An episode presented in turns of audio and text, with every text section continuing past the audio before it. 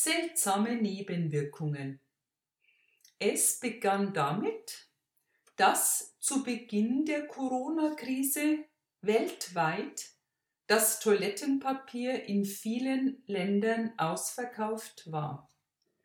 Über die Gründe kann man nur spekulieren.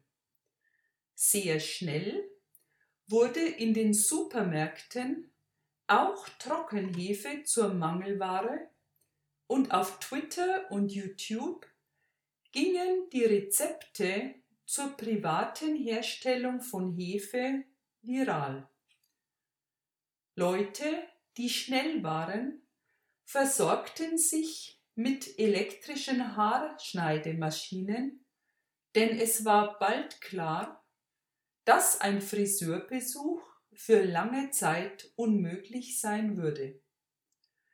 Computerkameras sind jetzt noch schwer zu bekommen, denn alle die geschäftlichen und privaten Videokonferenzen funktionieren nur, wenn die technische Ausrüstung gut ist.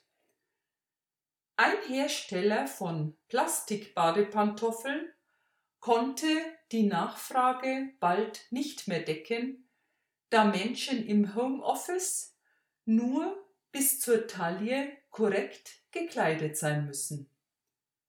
Ebenso überraschenderweise ist in Deutschland der Markt für Hunde so gut wie leer.